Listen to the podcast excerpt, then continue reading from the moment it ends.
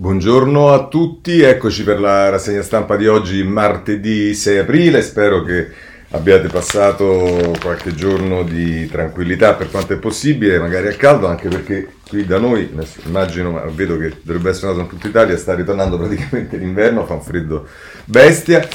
E quindi diciamo, tema eh, di questi giorni eh, non cambia molto, ma cambia un po' l'approccio vaccino e campagna vaccinale italiana e ci sono i primi attacchi, i primi attacchi appelli, insomma le prime cose nei confronti del governo e poi il tema delle misure eh, perché tornano a farsi sentire le regioni che eh, chiedono di non tenere tutto bloccato in eh, rosso e arancione per eh, un mese ma come un po' quello che chiedeva Salvini, ehm, eh, in funzione dei dati, se i dati migliorano, prevedere magari una, ehm, un ricentramento della situazione e questo dovrebbe avvenire intorno al 20 aprile, insomma il governo sembra un po' venire incontro a queste richieste, ma eh, le due cose si intersecano e sono oggetto delle aperture dei giornali, per esempio il Corriere della Sera, Regioni spinta per riaprire l'ipotesi di zone gialle dal 20. Draghi dice de- de- decideremo sulla base dei contagi.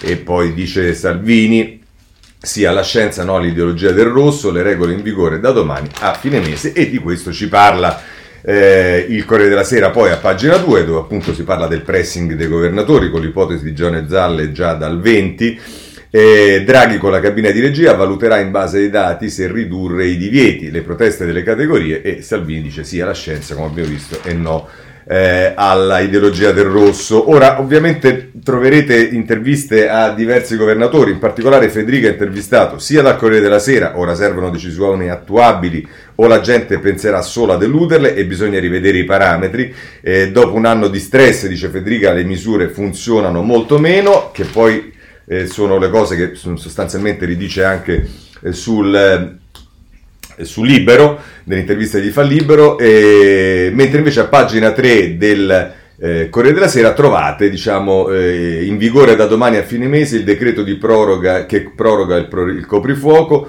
sul riesame della stretta peserà anche la quota di cittadini immunizzati e qui ci sono tutte le regole di aprile, per chi è interessato se le può trovare tutte, vanno per l'ordinanza, gli spostamenti, eh, in arancione si può, ehm, eh, il turismo, le precauzioni, gli esercizi, insomma tutto quello che vi può interessare. Questo per quanto riguarda il eh, Corriere della Sera. Se andiamo su Repubblica eh, il titolo di apertura è sui vaccini, i, i, vaccini, in questo caso ecco qua il titolo di Repubblica, vaccini, il flop di Pasqua, ma lo vedremo dopo perché affronteremo dopo il tema dei vaccini, alla, mm, le misure, eh, le proteste e compagnia bella sono tutte nelle pagine tra 4 e 5 e c'è a pagina 4 Alessandra Ziniti, ristoranti a pranzo non prima del 26, i paletti del governo per le riaperture le risposte al pressing delle regioni, RT sotto 1 e over 70 immunizzati, ma per ora niente zona gialla. Toti dice subito uno slancio verso il futuro.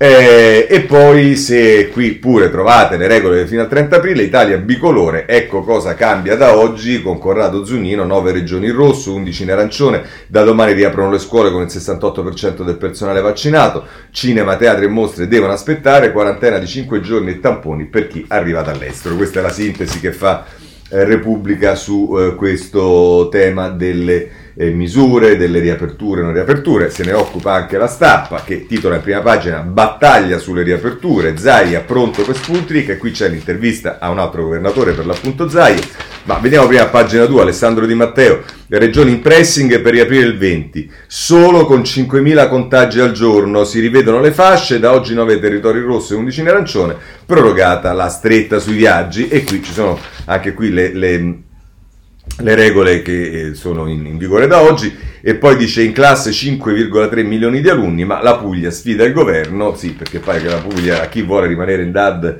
eh, consente di farlo. Insomma, vabbè, l'intervista di Alberto Mattioli al um, governatore Zaia che dice sulle regole decidono i tecnici, aspetto l'ok per comprare Sputnik e vedrete che qui si apre un'altra partita di nuovo con questo Sputnik. Il governatore del Veneto dice basta giocare ai Guelfi e Ghibellini, per riaprire bisogna prima aver svuotato gli ospedali. E vedete che qui c'è una sottolineatura di Zaia critica nei confronti di Salvini, eh, immagino. La vaccinazione si gestisce sul campo, non dal Ministero, chi vuole centralizzare ha una visione medievale dello Stato. E qui invece eh, attacca la, diciamo, la, la, il dibattito che si apre sempre ogni giorno, ce ne stanno oggi sui giornali ancora quanti ne volete, sul, ehm, sul tema ehm, eh, del, della, della, ripresa da parte dello Stato della gestione della sanità e compagnia bella. Oh, il giornale eh, la mette in un altro modo, ma sempre di le misure si occupa. Ultimatum dei commercianti è il titolo di prima pagina. Italia in ginocchio. Sangalli al governo finora si è concentrato sulle chiusure, ma è urgente, è urgente un piano per ripartire. Moratoria fiscale, basta assurdità. E sono le due pagine poi seguenti alla prima, pressing respinto sulle riaperture, salta subito la cabina di regia, eh, scrive Massimiliano Scafi, le regioni chiedono date certe e prospettive, ma Palazzo Chigi frena, giovedì solo un vertice sul recovery. Draghi dice allentare i divieti, speriamo, Salvini l'ideologia vede solo rosso. E mh, mm, poi, eh, appunto, a pagina 3 ci sta il grido dei commercianti con Sangalli che abbiamo eh, già visto. Eh, mh, libero, eh, libero a pagina 4, come vi dicevo, intervista ehm, Federica che eh, abbiamo già visto il Corriere della Sera e che dice basta zone rosse e divieti, servono regole per ripartire. E poi però se volete c'è anche eh, Salvatore Dama che ehm, eh, diciamo, parla delle regioni, le regioni spingono per riaprire dal 20 aprile sul piatto i fondi del recovery e cresce il partito antirigorista e poi tra l'altro qui viene data Notizia che a Bonaccini pacco con la scritta frode Covid, l'involucro consegnato a casa dell'esponente Dem da due uomini, dentro solo spazzatura. E insomma, eh, sono intimidazioni queste che ovviamente vanno sempre denunciate eh, a, chi, a, prescindere da chi capitano. Veniamo al tema dei vaccini, perché il tema dei vaccini è, è, è, un, è un, tema mh, spinoso sul quale diciamo, eh, iniziano critiche dirette eh, al governo. Allora, intanto che cosa fa eh, Draghi? Eh, a pagina 5 del Corriere della Sera le chiamate a Big Pharma la strategia concordata tra, Dag, tra, tra Draghi e von der Leyen. Palazzo Chigi rafforza l'asse nella partita dei vaccini e prepara le ultime carte per il recovery plan. Questo è quello che eh, ci dice il Corriere della Sera. Che poi eh, a pagina 6 parla delle accuse sulla gestione dei vaccini, delle dosi dei vaccini. Emiliano dice c'è chi ha finito lo stock senza pensare ai richiami, polemiche tra le regioni, ma anche la Puglia è nel mirino. Eh, Margherita De Bac poi intervista eh, Mannucci che è esperto dell'AIFA e a proposito eh, delle, delle, delle, di quelle che potrebbero essere delle reazioni e dice sotto esame le trombosi rare, discutibili le sospensioni. Ehm, eh, ed è tutta, una, tut, tutta un'intervista che gira su questo, se siete interessati potete trovarla sulla pagina 6 del Corriere della Sera. Poi a pagina 7, 8 eh, Luigi Ripamonti invece ci parla, de, ci parla delle eh, possibili cure. Vi, vi, segnalo che dei vaccini si parla ancora eh, a pagina 11 del Corriere della Sera, c'è un un paragone su chi va meglio e chi va peggio in Europa. Eh, in Spagna e Portogallo diminuiscono contagi e morti, Germania e Austria ancora in difficoltà, l'Italia è stabile. Poi ci si occupa anche di un tema che è la variante giapponese, quanto è pericolosa la variante giapponese. È vero che sfugge a vaccini e anticorpi e l'allarme in un ospedale di Tokyo per una serie di mutazioni rilevate nel 70% dei malati eh, Covid, tra l'altro di questo, vi segnalo così poi ritorniamo al, eh, al Corriere della Sera, si occupa anche il giornale a pagina 7 e dice arriva la nuova variante, ex sfugge ai vaccini, l'Italia controlli al rientro.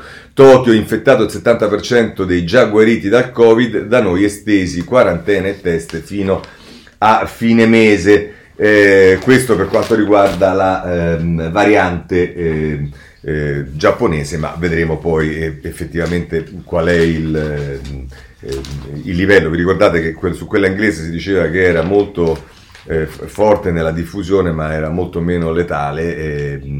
Ce ne siamo accorti, nel senso che invece addirittura è andata a colpire fasce di età più basse, ma vedremo, vedremo che, che cosa ci dice.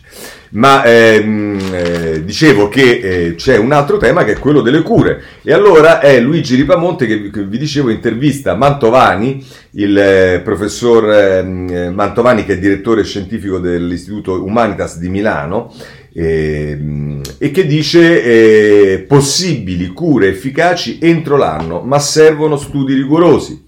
Dice i farmaci e il sogno di arrivare a una pillola come quelle per l'HIV, cortisone, vitamina D, monoclonali, che cosa davvero utile? E dice tra l'altro che EMA ha dato rassicurazioni sul vaccino di Oxford, cioè AstraZeneca, ma sono attese altre analisi. E poi dice che chi ha avuto il Covid deve vaccinarsi, ma è sufficiente una sola dose e dice che nel mondo si salverebbero così 100 milioni di dosi a costo zero e poi dice senza vaccini nei paesi poveri saremo sommersi dalle eh, varianti. Insomma, l'immunologo fa il punto sulle terapie in corso di sperimentazione e dice una nuova ipotesi potrebbe eh, spiegare i rari casi di trombosi messi in relazione ad AstraZeneca. Ehm, eh, direi che diciamo, sul Corriere della Sera possiamo eh, da, se, segnalarvi ancora eh, la ehm, eh, virologa ehm, Ilaria Capua che eh, parla del futuro, vaccinarsi con lo spray o il cerotto, una scelta da fare oggi e dice avere preparazioni termostabili, recapitabili via posta ci permetterebbe di reagire in maniera più efficace e capillare essere coraggiosi adesso e spingere al suo limite estremo l'immunizzazione per renderla autoministrabile. Niente più code e viaggi per la puntura salvavita. Eh, così eh, Ilaria Capua. Eh, Segnalo tra l'altro anche un'intervista a pagina 12 Corriere Sera all'arcivescovo di Milano Del Pini che dice la città è piena di tante solitudini, il virus occupa tutto, si torni a parlare d'altro. Eh, va bene, con questo diciamo, possiamo chiudere la parte dei vaccini sul eh, Corriere della Sera, ma vedete che ancora più dura è eh, la Repubblica, come avevo detto nel titolo di apertura, vaccini il flop di Pasqua, se poi andate a pagina 2 con Giuliano Foschini, vaccini il flop di Pasqua, meno di 100.000 iniezioni, AstraZeneca non decolla, negli ultimi tre giorni perse circa 300.000 somministrazioni, il ritardo sul piano previsto è di 2 milioni e mezzo di immunizzati, la metà delle fiale anglo-svedesi sono in magazzino. E, Vabbè, poi trovate nel taglio basso un'intervista all'avvocato Antonio Lascala che dice così cerchiamo di stanare chi salta la fila, i controlli incrociando codici fiscali e dati INPS, nella confusione della prima fase si sono infilati parenti e amici di medici, volonta- finti volontari e politici. Ehm, Va bene, e, mentre invece eh, a proposito sempre dei vaccini, a pagina 3 vediamo che il governo è in pressing sulle regioni, in arrivo altro 1,5 milioni di dosi Pfizer. E, mh, e, mh, questo è quello che ci dice eh, il, la Repubblica. Eh, la stampa anch'essa ehm, nelle pagine non successive alla prima dove si parla delle misure, eh, ma invece subito dopo, vaccini eh, a pagina 4 ehm, e qui si dà, qui si, dà eh, si fa un, para, un, parallelo con la Francia, vaccini in Francia al via la produzione, in Italia, Italia in ritardo, si partirà solo a fine anno, a Parigi 250 milioni di dosi entro il 2021. Eh, Scacca Barozzi, Farmaindustria, dice ma saranno destinate a tutta Europa. E, ehm, e poi anche qui c'è un'intervista al rappresentante italiano del Comitato di Approvazione Farmaci dell'EMA, che è Armando Genazzani, che dice AstraZeneca il rischio trombosi è bassissimo, ideale sarebbe escludere le donne under 55. L'EMA suggerirà ai paesi di valutare in base alla situazione pandemica nazionale e alla disponibilità di vaccini. E ehm, poi a pagina 5 della stampa la trincea di aprile, a cura di Niccolò Carratelli e qui ci sono vari spunti, dosi insufficienti, il cambio di passo slitta a maggio a proposito degli approvvigionamenti, poi nei centri per quanto riguarda i centri vaccinali, dopo le farmacie somministrazioni in 7.000 aziende, ancora per quanto riguarda gli anziani quasi 2 milioni gli over 80 in attesa indietro i settantenni e per quanto riguarda le liste d'attesa, fiale avanzate, le regioni vanno in ordine sparso. Eh, questo è quello che eh, ci dice eh, la stampa ehm, a proposito eh, dei vaccini. Per quanto riguarda il giornale, avendo visto la, già la questione della, della variante eh, giapponese, eh, vi segnalo a pagina 4 il vertice tra Speranza e AIFA sulle trombosi di AstraZeneca. Oggi riunioni dal ministro con i tecnici, domani EMA può ufficializzare la correlazione fra i trombi e il siero e la notizia è che ci sarà oggi un incontro tra eh, il ministro Speranza e, il, e i vertici dell'AIFA. Ehm, il tempo lo prendiamo a pagina 7 Vaccini è un altro attacco, vedete, è cambiato poco, siamo al ventesimo posto su 29 stati europei, alla fine della gestione Arcuri eravamo ventiquattresimi. Eh, vanno più veloci i paesi che possono contare sullo Sputnik, ma non si è riusciti a svoltare davvero con le inoculazioni. Questo è quello che ci dice il eh, tempo. Oh, voglio segnalarvi anche il messaggero che eh, AstraZeneca i dubbi dell'EMA, questo è il titolo di apertura, eh, eh, l'agenzia europea c'è un nesso tra vaccino e trombosi, a rischio le donne under 50, l'Italia pronta a modificare le fasce d'età, pressing dei governatori per le riaperture, va bene. E qui dice proprio a pagina 2, EMA dossier under 50, messo tra AstraZeneca e casi di trombosi rare. Eh, L'Agenzia europea aggiornerà i suoi studi, incerto se la causa sia il prodotto o il vettore. L'80% degli episodi riguardano soggetti di sesso femminile, la stretta dei paesi dell'Unione europea. E poi c'è un'intervista a Marco Cavalieri, che è il responsabile vaccini di EMA, che dice i rischi restano inferiori ai benefici, vanno riesaminati sulle giovani donne. E, mm, a pagina 3, sempre su AstraZeneca, l'Italia valuta limiti di età, ma non per il richiamo. Eh, Speranza pronto a rivedere le categorie per AstraZeneca. La decisione finale è di AIFA. La prossima settimana attesi nuovi tagli alle forniture di siero pari al 50%. Ehm, e, e poi qui dice nel taglio basso caos farmacie, la stretta delle consegne blocca il piano, solo 400.000 dosi di Johnson Johnson. Insomma, ci saranno problemi sicuramente di varia natura, però eh, va anche detto che queste dosi arrivano, non arrivano, insomma, non è... Non, eh, ci, ci, sta anche obiettivamente questo problema. Segnalo l'avvenire perché l'avvenire riporta le parole del Papa, vaccini non per tutti, è il titolo di apertura, il Papa che dice serve solidarietà internazionale, ma ancora 55 nazioni non hanno farmaci a disposizione. L'ipotesi di, di allentare dal 20 le restrizioni, e questo è quello che... Eh, vabbè, sono le misure, ma eh, eh, ancora se volete trovate eh, a pagina 4 Francesco le ferite del mondo, dalla Siria allo Yemen, dalla Libia alla Terra Santa, il pontefice, il pontefice rinnova l'invito a portare eh, la pace e poi mh, a pagina mh, 5 dell'avvenire OMS, vaccini a tutti, i grandi agiscono, la battaglia sui brevetti non è finita. Così il, ehm, il, l'avvenire. Ehm, eh, eppure l'avvenire però vedete a pagina 7 insomma mette un po' in, in, imbarazzo il governo, diciamo, lo attacca. Le 500.000 iniezioni sono un miraggio. Cosa sta frenando la campagna italiana? 8 milioni di dosi in arrivo entro fine mese non bastano, secondo i conti delle regioni, per imprimere l'accelerazione auspicata dal commissario Figliuolo alle somministrazioni. Allora, a questo punto direi di vedere però un po' di editoriali. Allora, partirei eh, dal, eh, diciamo, da, da, da Mieli sul Corriere della Sera che eh, fa più riferimento, anche se fa poi richiama il tema dei vaccini e le cose, ma è un appello a Salvini a proposito del suo spingere per le riaperture.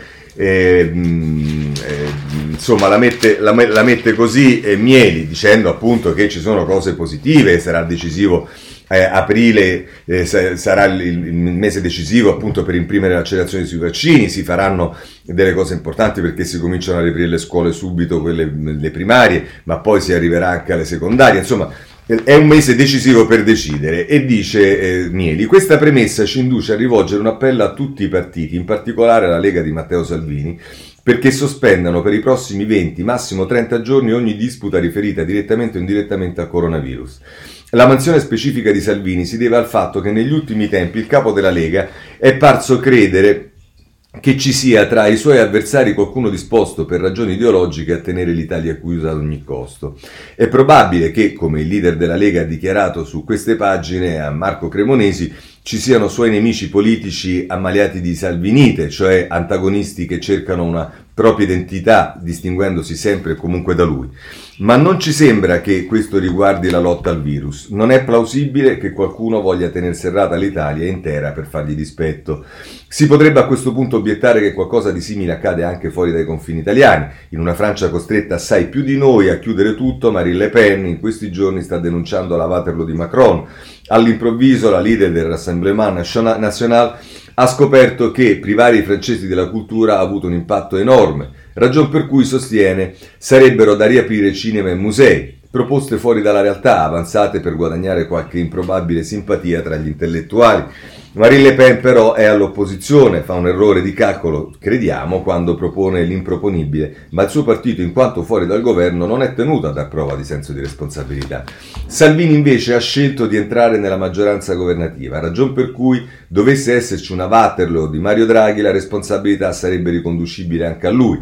È anche per questo che pur non essendo Salvini il primo nella storia a guidare un partito che vorrebbe essere di lotta e di governo, dovrebbe a nostro avviso accantonare limitatamente alle questioni sanitarie per un periodo limitato ogni vocazione polemica. Discorso identico, lo ripetiamo, dovrebbe valere per i suoi avversari. Trascorso questo delicatissimo mese, ci sarà tutto il tempo per riprendere una vivace competizione tra destra e sinistra, senza limitazioni di campo, a virus debellato. Così la mette con questo appello Mieli. Ma allora vediamo invece sui vaccini eh, i giornali che eh, più sono duri nei confronti del governo. Tra questi c'è La Repubblica, eh, Stefano Cappellini se aprile diventa il mese del guinzaglio, ora, del giudizio, scusate.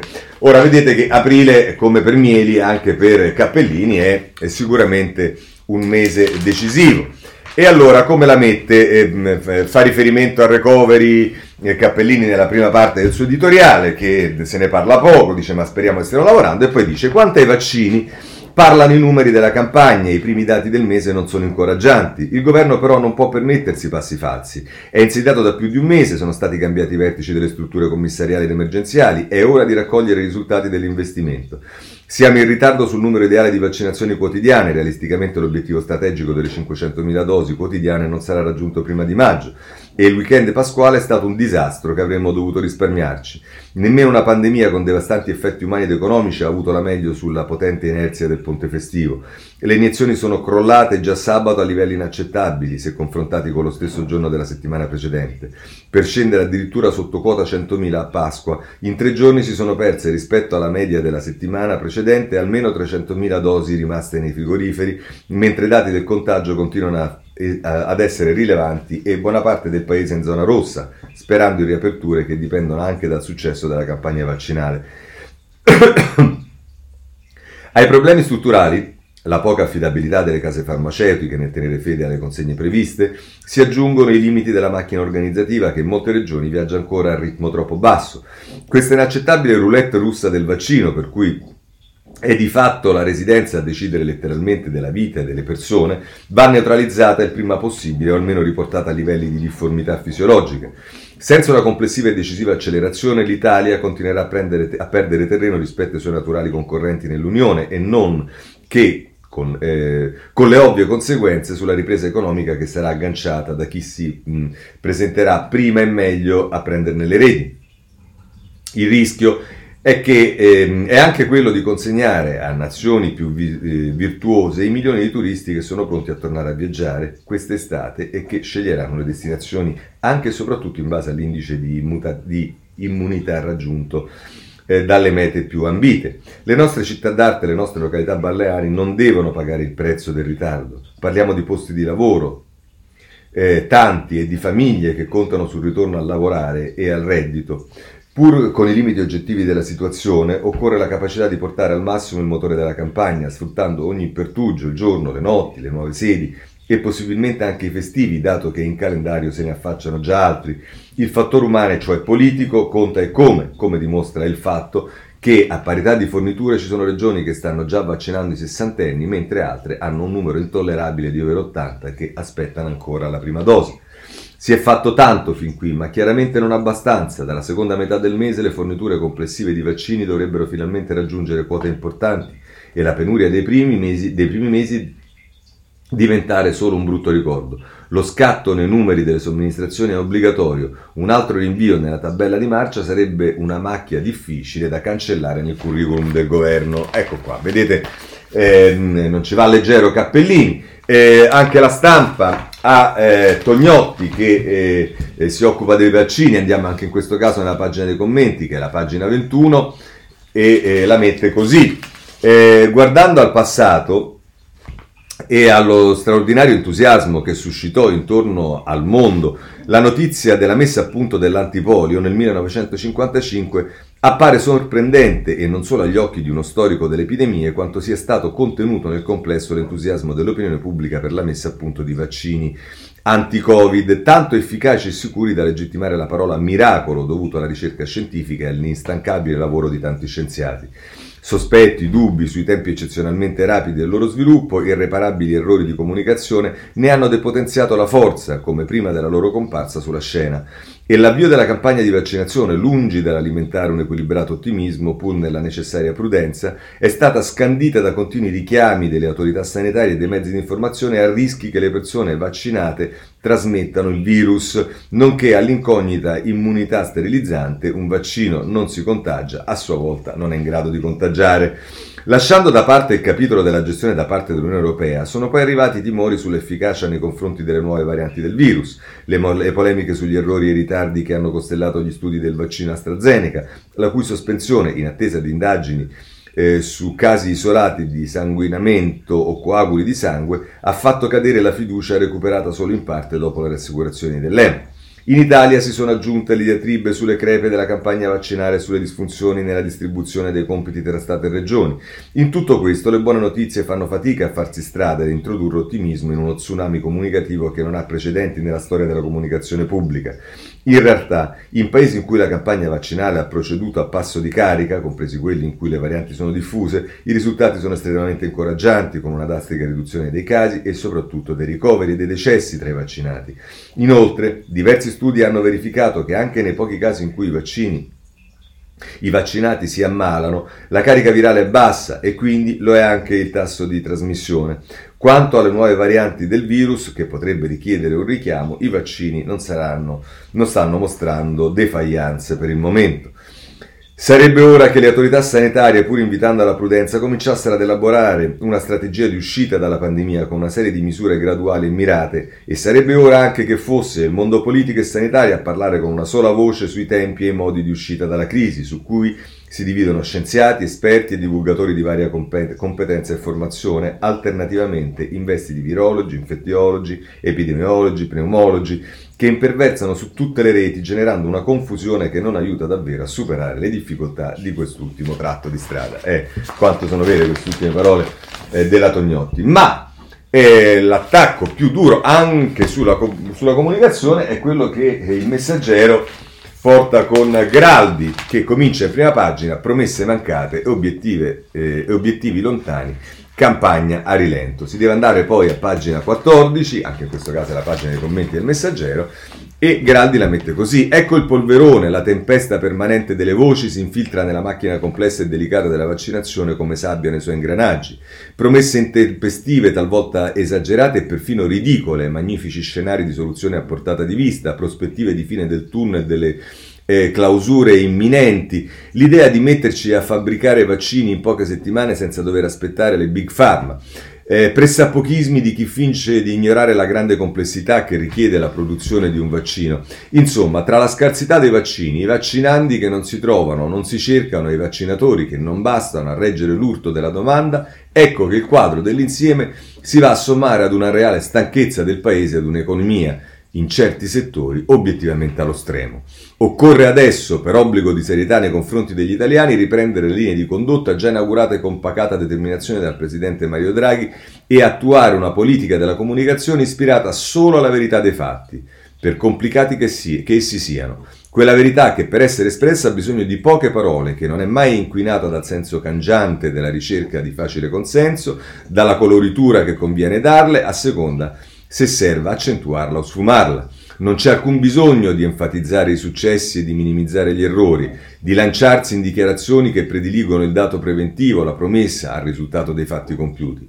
Si sarebbe tentati di dire con un paradosso che siamo ormai tutti adulti e vaccinati, non c'è bisogno di indorare la pillola. Chiude così eh, Graldi, alla nuova stagione della comunicazione intesa alla verità e non alla convenienza dovranno partecipare davvero tutti, compresi gli esperti, gli scienziati che spiegano, ma anche litigano, si dividono e alla fine confondono chi ascolta i talk show. Un virus già noto, talvolta più pericoloso del corona stesso, sembra aver infettato alcuni di questi esperti, più sensibili all'esibizione muscolare, dileggiante, che al dovere di spiegare al grande pubblico la complessità del fenomeno. La speranza è che la, l'asciuttezza ed il pragmatismo del Premier e delle sue enunciazioni, questi sì, risultino contagiosi. Questo è Graldi sul messaggero. Tra l'altro eh, vi voglio segnalare anche il, eh, diciamo invece una, una, posizione diversa che è quella di eh, Paolo Guzzanti sul riformista, dice ma si può governare in silenzio, è il titolo di apertura, ehm, il titolo in prima pagina del riformista eh, con eh, Paolo Guzzanti che poi dice lavorare in silenzio non basta, caro Draghi, serve la tua voce, vedete che invece eh, Grandi diceva che bisogna prendere esempio da Draghi e invece qui c'è Guzzanti che dice dopo la grande abbuffata di chiacchiere e congiuntivi innovativi del suo predecessore il Premier ha scelto con intelligenza il basso profilo, ma ora il Paese soffre, è il momento di comunicare e stare vicini a imprese e cittadini, questo è il modo attraverso il quale eh, lo mette, mette il riformista. Bene, ora però eh, diciamo abbandoniamo anche eh, questo e mh, mm, andiamo a vedere come, eh, com'è la situazione all'estero. Su questo ci sono eh, due pagine da segnalare, la, la, la 6 e la 7 di Repubblica, eh, porte aperte al Belgrado, il vaccino è per tutti anche per gli stranieri. La Serbia aveva ordinato fiale da vari produttori mentre l'Unione Europea discuteva e Vucic punta così a limare l'immagine nazionalista. È una gita, val, è una gita vale la dose. Questo è quello che eh, ci dice il reportage da Belgrado di eh, Giampaolo eh, Cadalanu sulla eh, Repubblica, pagina 6, e poi invece a pagina 7 la situazione del Regno Unito, che è certamente positiva, tamponi gratis e passaporto per il pub, la fase 2 di Johnson, eh, per i residenti doppio test settimanale, ma è polemica sulla privacy violata. Vabbè, questo è la Repubblica, c'è anche la stampa che eh, guarda all'estero, lo fa nelle pagine 6 e 7 anch'essa, a pagina 6 dalla Russia agli Emirati parte il turismo dei vaccini, si moltiplicano pacchetti e tour operator con offerte di vacanze per immunizzarsi da Covid-19. In Serbia puntura gratis, l'abbiamo visto, a Dubai solo super tariffe da 45.000 euro. Facile se conosci qualcuno. E poi si parla dell'India, pagina 7, che l'India trattiene le dosi, i paesi più poveri in crisi, tutto il mondo a rischio, le consegne dei vaccini del piano COVAX ferme al 2% dopo lo stop di Nuova Delhi all'export. Allarme dei virologi, un anno per vincere la pandemia o domineranno nuove varianti, un po' quello che avevamo eh, eh, visto. Questo per quanto riguarda l'estero. Ora, eh, mh, per quanto riguarda più in generale il governo, allora dobbiamo vedere. Libero, avete visto, avete visto ci sono insomma obiettivamente critiche che è un po' finita la, quello che, che, viene chiamato il, il, periodo buono, il periodo d'oro dei governi eh, che sono i primi mesi e adesso cominciano anche da attacchi anche da giornali eh, diciamo importanti nazionali, Repubblica, Corriere e Messaggero e mh, figuratevi se questo non tocca Libero che a pagina 7 eh, scusate, a pagina 9 riporta diciamo, il gradimento. Ecco perché Draghi perde tanti punti. L'ex governatore invoca unità nazionale ma continua ad attaccare Salvini mettendo in crisi la tenuta della maggioranza. Eh, ci rimette se si fida della sinistra. Questa è l'impostazione che eh, mette libero e qui ci stanno tutte le tabelle in cui fanno vedere che eh, Draghi che era partito dal 61% eh, sarebbe sceso al 56,1%, il governo che era partito col 58, eh, addirittura è arrivato al 59%, poi è sceso al 52,1%. Vabbè, questo è quello che eh, dice eh, Libero e mh, mm, eh, passiamo adesso ad alcuni argomenti, uno di questi è la scuola, perché con la zona arancione si riprende la scuola primaria e allora però vediamo eh, come la mette il Messaggero, che è sicuramente uno dei giornali che alla scuola è, è più attento. A scuola senza tamponi, il ritorno ad altro rischio. I presidi, così, nuovo stop. In aula in tutta Italia fino alla prima media, solo in Puglia chi vuole può continuare da casa. E poi dice le istruzioni, scrive, eh, l'istruzione scrive alla sanità, servono norme per gestire i contagi. E poi c'è il, mm, mm, il famoso Lopalco, quello eh, della, del, che, che, che, il virologo che è stato poi eh, nominato assessore da Emiliano, i genitori siano liberi di scegliere troppi asintomatici tra i ragazzi, e cioè in Puglia eh, eh dice sostanzialmente chi, chi, possono scegliere se andare a scuola o meno. Oh, vi segnalo sul tema della, della scuola anche il sole 24 ore a pagina 7 Sa- eh, scuola verso un protocollo unico contro i contagi tra i banchi, linea di prudenza, nuove regole su distanziamenti e rientri in classe. Da oggi l'Italia torna divisa in zone rosse e arancioni, pressing delle regioni per riavere, e questo l'abbiamo visto. E quindi un nuovo protocollo unitario. Ehm, il tema della scuola però è un tema che riguarda, poi c'è un tema che riguarda i giovani più in generale e, e c'è il tema del, dei disturbi alimentari eh, do, che sono stati ovviamente appesantiti dal regime di, pandem- di, di, restrizione dovuta alla pandemia. E allora viene intervistata Valeria Zanna, che è responsabile dei disturbi alimentari del Bambino Gesù, che dice giovani sempre più soli, il cibo è l'unica sponda. Respo- la responsabile dei disturbi alimentari del Bambino Gesù dice pazienti anche dodicenni con le strutture chiuse per il lockdown, alle famiglie mancano punti di riferimento. Eh sì, perché ci sono poi ovviamente anche questo tipo di eh, problemi. Eh, un, una delle cose che indubbiamente, diciamo, lasciatemi dire, non ha tutti i torti il tempo a, a evidenziarla, è stata già iniziata nei giorni scorsi, insomma, eh, Orlando e Navigator, soprattutto l'Ampal, e il tempo a pagina 10 con Riccardo Mazzoni, Navigator alla deriva, Orlando se ne infischia, il ministro vuole tenere Parisi all'Ampal che ha fallito l'obiettivo. La strategia dell'ex guardasigilli confermare il professore ma riportare il collocamento nel suo dicastero. No, non solo ha fallito l'obiettivo, ma c'ha pure, diciamo, nel suo, nella sua navetta tra l'America e l'Italia a costo dei, eh, e non per fare un populismo e demagogia, ma quello è proprio diciamo, a costo eh, dei, dei, dei, cittadini italiani per una roba che diciamo, non, non, ha prodotto praticamente nulla. C'è il tema del recovery, eh, messaggero, pagina 8, riferito al centro, la crisi del centro Italia sul tavolo del recovery. È un'intervista che eh, eh, il, il, il, messaggero fa alla presidente dell'Umbria, Donatella Tesei, che dice troppe criticità tutte insieme, noi scontiamo ancora il sisma. In dieci anni abbiamo perso PIL, competitività e occupazione per il rilancio, stop burocrazia.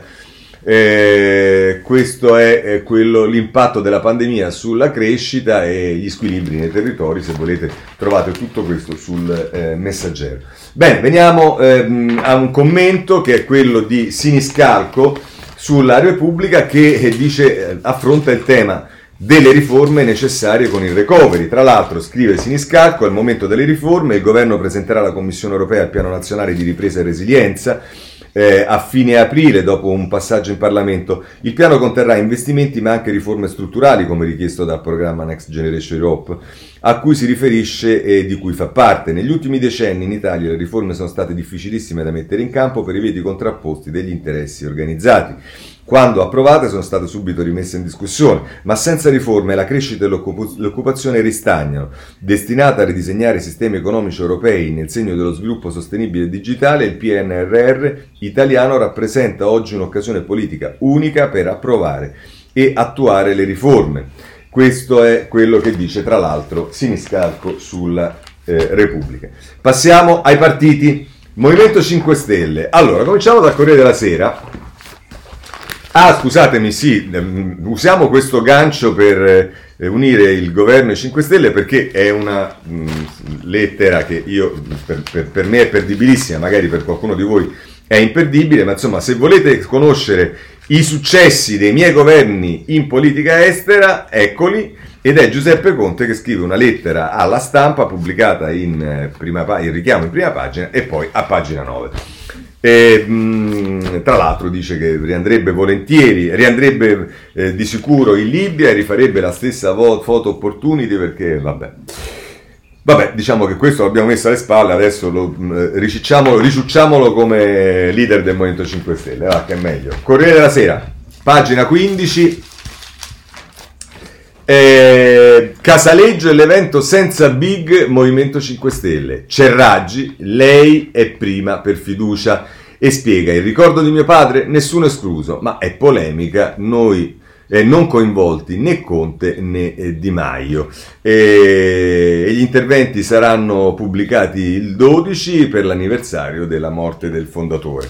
Tra l'altro qui c'è anche un'altra polemica eh, e tra l'altro tra quelli che ci saranno, oltre a Beppe Grillo, ci sarà Alessandro Di Battista, ci sarà appunto Virginia Raggi, non, imperdibile Rocco Casalino, ci sarà Antonio Di Pietro e poi le, anche qui l'imperdibile Massimo Bugani. Oh, però ci stanno un po' dei problemi per Crimi, che è vero che ha passato la mano, ma 130.000 euro per la kermesse online è inutile. Accuse a crimi. Eh sì, perché i famosi stati generali pare essere costati 130.000 euro. Poi, se volete qualcosa sugli iscritti ai partiti, nel taglio basso, mettiamoci pure questo. Meloni triplica gli iscritti, in testa rimane il PD a quota 412.000. La classifica delle tessere, boom da 44 a 130.000 per Fratelli d'Italia, 100.000 ciascuno per Forza Italia e Carroccio. Ehm, questo sul ehm, Corriere della Sera. Per quanto riguarda ancora eh, la stampa, scusatemi, di Conte vi ho detto la lettera alla stampa, però per quanto riguarda il Movimento 5 Stelle vi segnalo il Sole 24 Ore a pagina 10 che eh, Unione Europea, Conti, democrazia diretta, la mutazione genetica del Movimento 5 Stelle. Emilia Patta ne parla, il movimento cade anche l'ultimo tabù sul finanziamento ai partiti, Conte pronto a rompere con Casaleggio per realizzare una piattaforma interna al movimento. Serve trasparenza.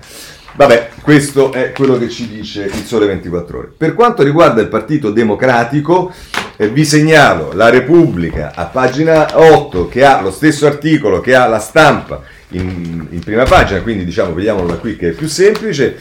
E, e Carlo Bertini che ce ne parla. La base PD scrive a Letta più sud e sanità pubblica. Eh, questo è quello che eh, la base del PD eh, scrive eh, a Letta. Eh, queste sono le richieste dei militanti eh, PD a. Avanti Arrivati al Nazareno, 2000 questionari compilati dai circoli, per analizzarli sarà usato un algoritmo e l'intelligenza artificiale.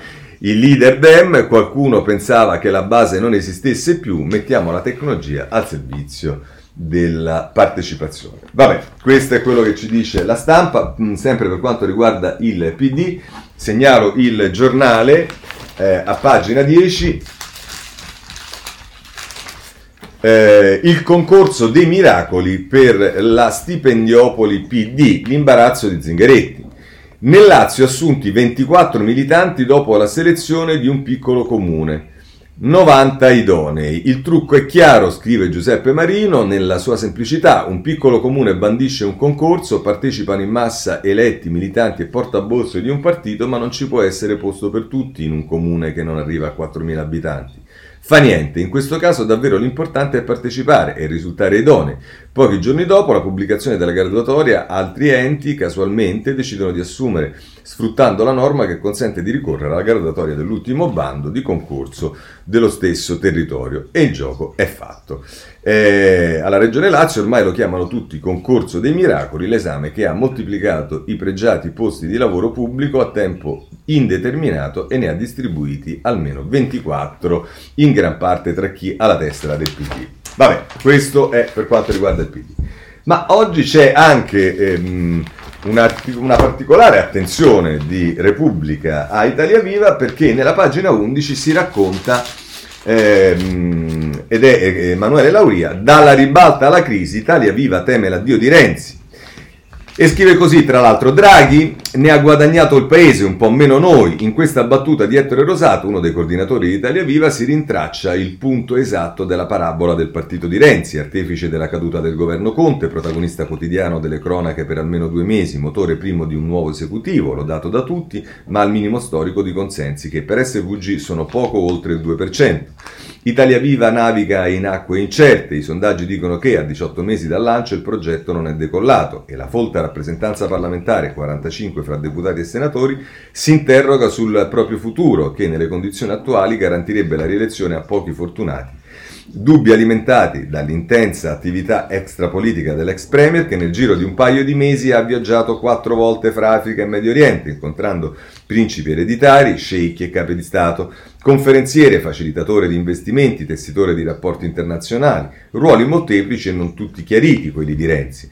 L'unica certezza sono i redditi in aumento per l'ex rottamatore che ha dichiarato oltre un milione di euro nel 2020 e la sua intuibile volontà di non rinunciare nell'avvenire alle missioni all'estero. Non è che ci lascia, è la domanda che a questo punto è sempre con maggiore frequenza si pongono gli stessi eletti che hanno paura di essere finiti in una sorta di bad company politica. No, non me ne vado mica, ha già replicato Renzi e lo farà anche pubblicamente nelle prossime ore. Anzi, i programmi sono vivaci, la primavera delle idee per dare nuova linfa al partito, la scuola di formazione politica con 500 giovani programmata per inizio settembre a Ponte di Legno, a casa di Salvini, una nuova Leopolda a novembre. Ma tutto ciò non basta più a quanti sono sempre di più reclamano una struttura vera del partito che dopo la fondazione nel settembre 2019 si è data solo una prima organizzazione, poi ha celebrato giusto un paio di assemblee. Nell'ultima di queste, 20 giorni fa, il senatore di Rignano aveva promesso un riassetto che dovrebbe passare anche per la nomina dei responsabili regionali. Ancora non si è visto nulla.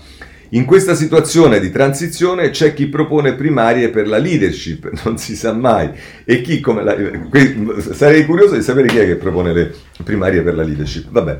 Ehm, il, ehm, come il senatore Leonardo Grimani intravede il rischio di uno schianto, dobbiamo fare un salto di qualità e strutturarci sul territorio, altrimenti rimarremmo un gruppo di parlamentari destinato a sciogliersi alle prossime elezioni. Renzi sa di preoccupazioni e malumori veicolati anche da Big, quali Etter Rosato e Luigi Marattin, e ai più insofferenti lancia un messaggio trasversale quando indica fuori dal palazzo, in sindaci di periferia come Isabella Conti, San Lazzaro di Savena e Carlo Bonaiuti, eh, e si chiama Ciro Bonaiuti, ma comunque, ehm, ehm, Ercolani, non Ercolani ma Ercolano, le forze fresche cui attingere domani. Intanto lo schieramento a testuggine che ha, perme- che ha, permesso a Italia Viva di non disgregarsi al tempo della crisi si va aprendo con il passare del tempo e si sentono le voci critiche. Il deputato Camillo D'Alessandro non nega che le sortite di Renzi sul rinascimento arabo, la sua presenza al Gran Premio del Bahrain, mentre l'Italia è in semi-lockdown, creano un problema di percezione da parte della gente di cui dovrebbe farsi carico. Ma sia chiaro, se siamo fermi al 2%, spiega Alessandro, non è perché Matteo è antipatico, ma perché la gente non sa in quale area politica finirà il proprio voto. Ecco il motivo per cui chiedo da tempo un congresso. Per me la collocazione è chiara ed è il centrosinistra, altri la pensano diversamente. Infatti, un big come il capogruppo al Senato Davide Faraone dichiara apertamente che per le prossime elezioni per il comune di Palermo è necessario un patto con Forza Italia. A Torino si flirta, si flirta con il candidato sostenuto dal centrodestra Paolo da Milano e in Calabria gli abboccamenti dei vertici locali verso Forza Italia e Lega hanno suscitato rivolte interna.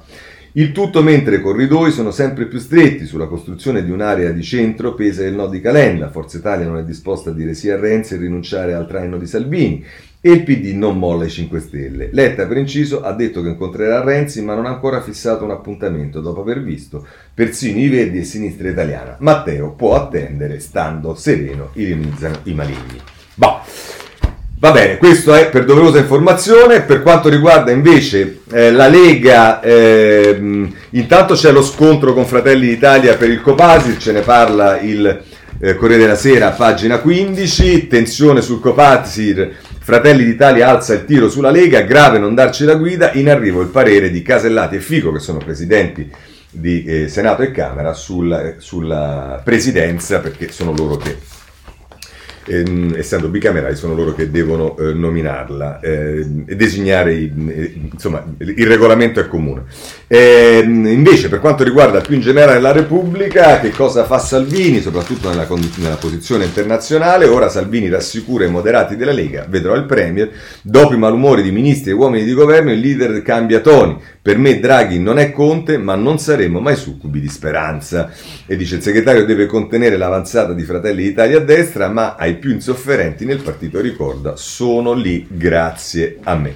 E vabbè, questo è quello eh, che ci dice su, sulla Lega Repubblica, chiudiamo su questo, allora veniamo alla giustizia. Ora, sulla giustizia, intanto c'è il capitolo eh, intercettazioni dei reporter, eh, qui ci sono vari articoli, ci sta ehm, la stampa a pagina 10 eh, che eh, titola ehm, ehm, reporter intercettati erano sotto la lente anche colleghi stranieri. Si allarga la polemica sull'inchiesta di Trapani, profilati giornalisti spagnoli con contatti in Italia. Se poi volete, di questo si occupa anche il domani, che ha fatto lo scoop, eh, come ricorderete, non, era, non c'era la stampa, ma l'avete sentito eh, dice, mm, eh, quindi c'è Na- Na- Nancy Porzia eh, che dice altro che ONG mi controllavano per le mie inchieste sulla Libia.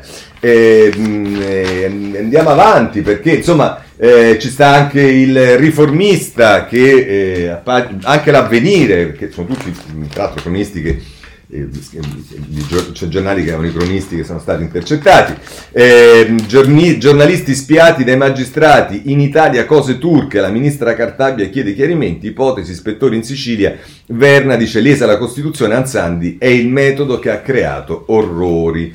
Eh, passati. Ecco, diciamo, adesso vi leggo anche l'incipit di Zagrebeschi, Intercettazione un attentato all'informazione. In attesa di saperne di più sulle intercettazioni della comunicazione di diversi giornalisti disposta nel 2017 dalla Procura della Repubblica di Trapani con l'autorizzazione del giudice e delle indagini preliminari, la vicenda pare già ora tanto grave da poter prestare eh, da, da, poter, da, da, dover protestare e pretendere chiarimenti sul ruolo svolto dai magistrati e dagli ordini di polizia. Si tratta sempre di ruoli diversi, il compito del magistrato, del pubblico ministero e ancor più quello del giudice è di garanzia di legalità e di, prote- di protezione dei diritti e delle libertà costituzionali. Ora, tutto giustissimo.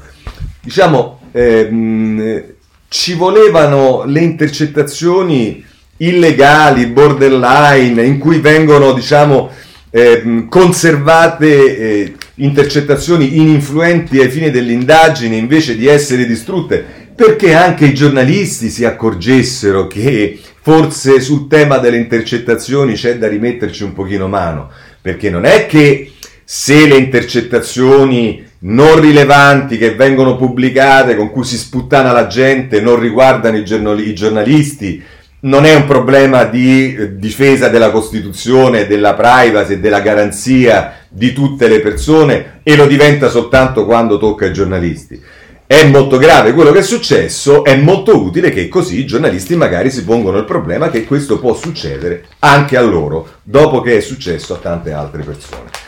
Bene, eh, andiamo avanti. Eh, per quanto riguarda la questione Palamara vi segnalo eh, il tempo a pagina 11, magistratura ipocrita, la verità verrà fuori, è un'intervista di Giovanni Terzi a Palamara, la battaglia dell'ex PM contro chi pretende di processare lui per chat private. E vabbè, parla anche del suo libro, ma questo l'abbiamo già visto eh, tante volte. Poi c'è... Eh, più in generale sui temi della giustizia, voglio segnalarvi libero a pagina 11 a un'intervista di Martelli Claudio Martelli, ex ministro della giustizia, che dice per salvare la giustizia bisogna sciogliere l'Associazione Nazionale dei Magistrati.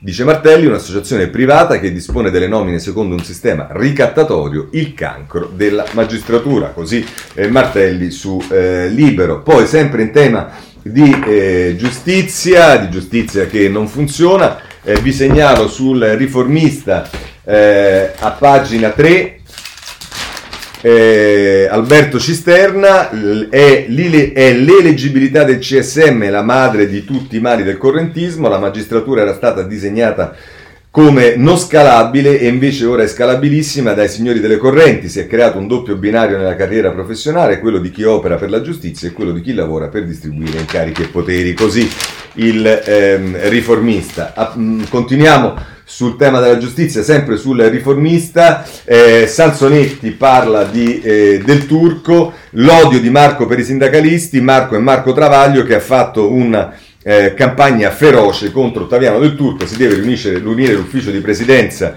eh, della, del Senato e eh, lui e tutti noi temiamo che non ci sarà certo il coraggio di rivedere eh, questa decisione nei confronti del Turco e Travaglio ha fatto questo Secondo, secondo Sanzonetti ha fatto questo editoriale anche per condizionare il voto dei grillini nell'ufficio di presidenza.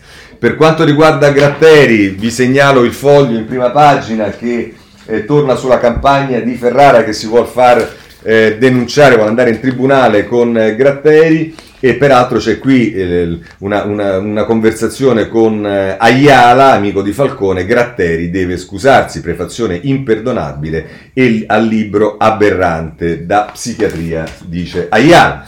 Oh, eh, per quanto riguarda l'omofobia, vi segnalo un articolo di Manconi sulla pagina 27 della Repubblica che eh, chiede di approvare rapidamente la legge. Per quanto riguarda l'ostacolo stativo, vi segnalo l'irriducibile Caselli che sul Corriere della Sera, pagina eh, 27, 28 dice perché l'ergastolo stativo serve, cita vari punti, vi segnalo, a parte che dice ma siamo sicuri che la Corte Costituzionale debba sempre prestare ossequio all'orientamento europeo? No, non è che è l'orientamento europeo, quella è la decisione della Corte dei diritti dell'uomo, della, della Corte Europea di Giustizia che nella scala gerarchica è sopra e che un magistrato si domandi se eh, una fonte diciamo subordinata gerarchicamente sia il caso che eh, diciamo adempia ai precetti della fonte superiore già la dice lunga diciamo su come la impostiamo. Ma poi nel secondo dei vari punti per cui dice che bisogna tenerlo dice L'articolo 27 della Costituzione, la pena deve tendere alla rieducazione del condannato, ha un incontestabile valore di civiltà e te ringrazio Caselli, ma in concreto può funzionare solo per i condannati che mostrano di volersi reinserire o almeno fanno sperare che prima o poi ci proveranno davvero. Non è assolutamente il caso dei mafiosi riducibili che non si sono pentiti, cioè per Caselli si, diciamo, li, li, è solo il pentimento quello che dimostra che tu vuoi essere rieducato, vuoi essere reinserito in società e via dicendo. Se diciamo no, non è il comportamento carcerario, è, il, è, soltanto il pentimento. E d'altra parte poi abbiamo visto anche alcuni pentimenti come sono stati. Vabbè, questo è Caselli sullo, sullo, sull'ergastolo stativo. Per quanto riguarda i 70 anni di De Gregori, vi segnalo il foglio in prima pagina con Malcolm Pagani. I 70 anni di Francesco De Gregori, molti dei quali passati nascondendosi al riparo dalle definizioni, ma vissuti sempre in libertà.